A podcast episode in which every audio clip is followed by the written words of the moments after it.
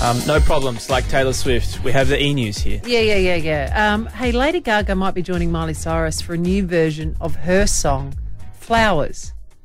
Now, a version with both Lady Gaga and Miley has been registered to the American Society of Composers, Authors and Publishers. So no one's really sure what to expect here. Maybe Gaga could just be doing a verse or adding a bridge or it could be a totally refreshed remix. Um, I can tell you that DJ producer Tani and DJ our audio man Sam have been hard at work. We're wondering if it could sound something like this. We were right till we weren't. Built a home and watched it burn. What do you reckon?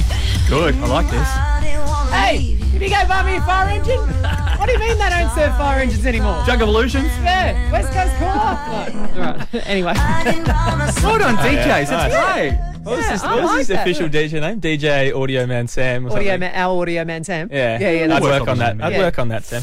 Okay, well, Ted Lasso. Now, are you a fan of this one? It's on Apple TV. It's into its third series, and basically, it's kind of incredible. Um, Jason Sudeikis. He it all started because he had a character because he was trying to promote on NBC in America the sports coverage of the Premier League, and so the whole idea was here's an American trying to understand English football, Fantastic aka ads. soccer, amazing ads. But he's ended up with three seasons of an absolute hit show, and the third season is about to drop on March the fifteenth, and They've released a teaser and it had me crying this morning. Now, Ted Lasso fans, just imagine all the show's key players. They're each writing to something on a bright yellow paper, and Ted walks into the change room, looks up, and there is believe above every single one of their lockers.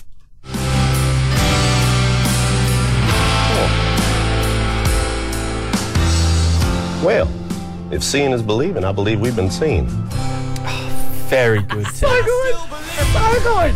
oh, I can't wait them to roll Nate, that little rat. I know. Anyway, March the 15th. If you just want feel good TV, go and catch up on it. It's on Apple. All right. I said I would give you a squillion dollars right now if you could tell me the top three highest paid entertainers of last year. Now, who would you put in there? Tay Tay. Yeah, sh- she just played. So she comes in at number nine. She's the only woman in the top 10. Oh, no Beyonce.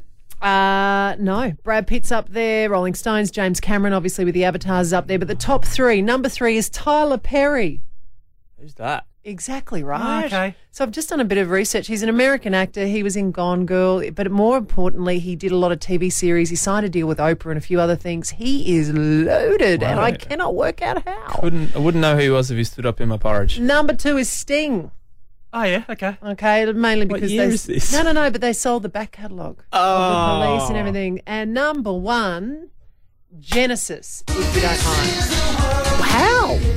And this is despite Phil Collins not being able to tour anymore because the very last concert he did, he was in a wheelchair. He's, you know, just so ill. He can't even hold a drumstick anymore. Um, but yeah, they sold the rights to their back catalogue. Plus, they'd done just a, a little bit of touring to finish there, so it's rolled over. If you don't mind, they made $330 million last year. And all up together, all the 10 together, made $2 billion. Genesis. That makes me angry. it makes me angry when people earn that much amount of money. It's a ridiculous amount of money. If you were offered like a massive pay rise, Yeah. you'd turn it down, wouldn't you? You'd be like, "Oh, that's disgusting. I couldn't do it." I don't know what I would do.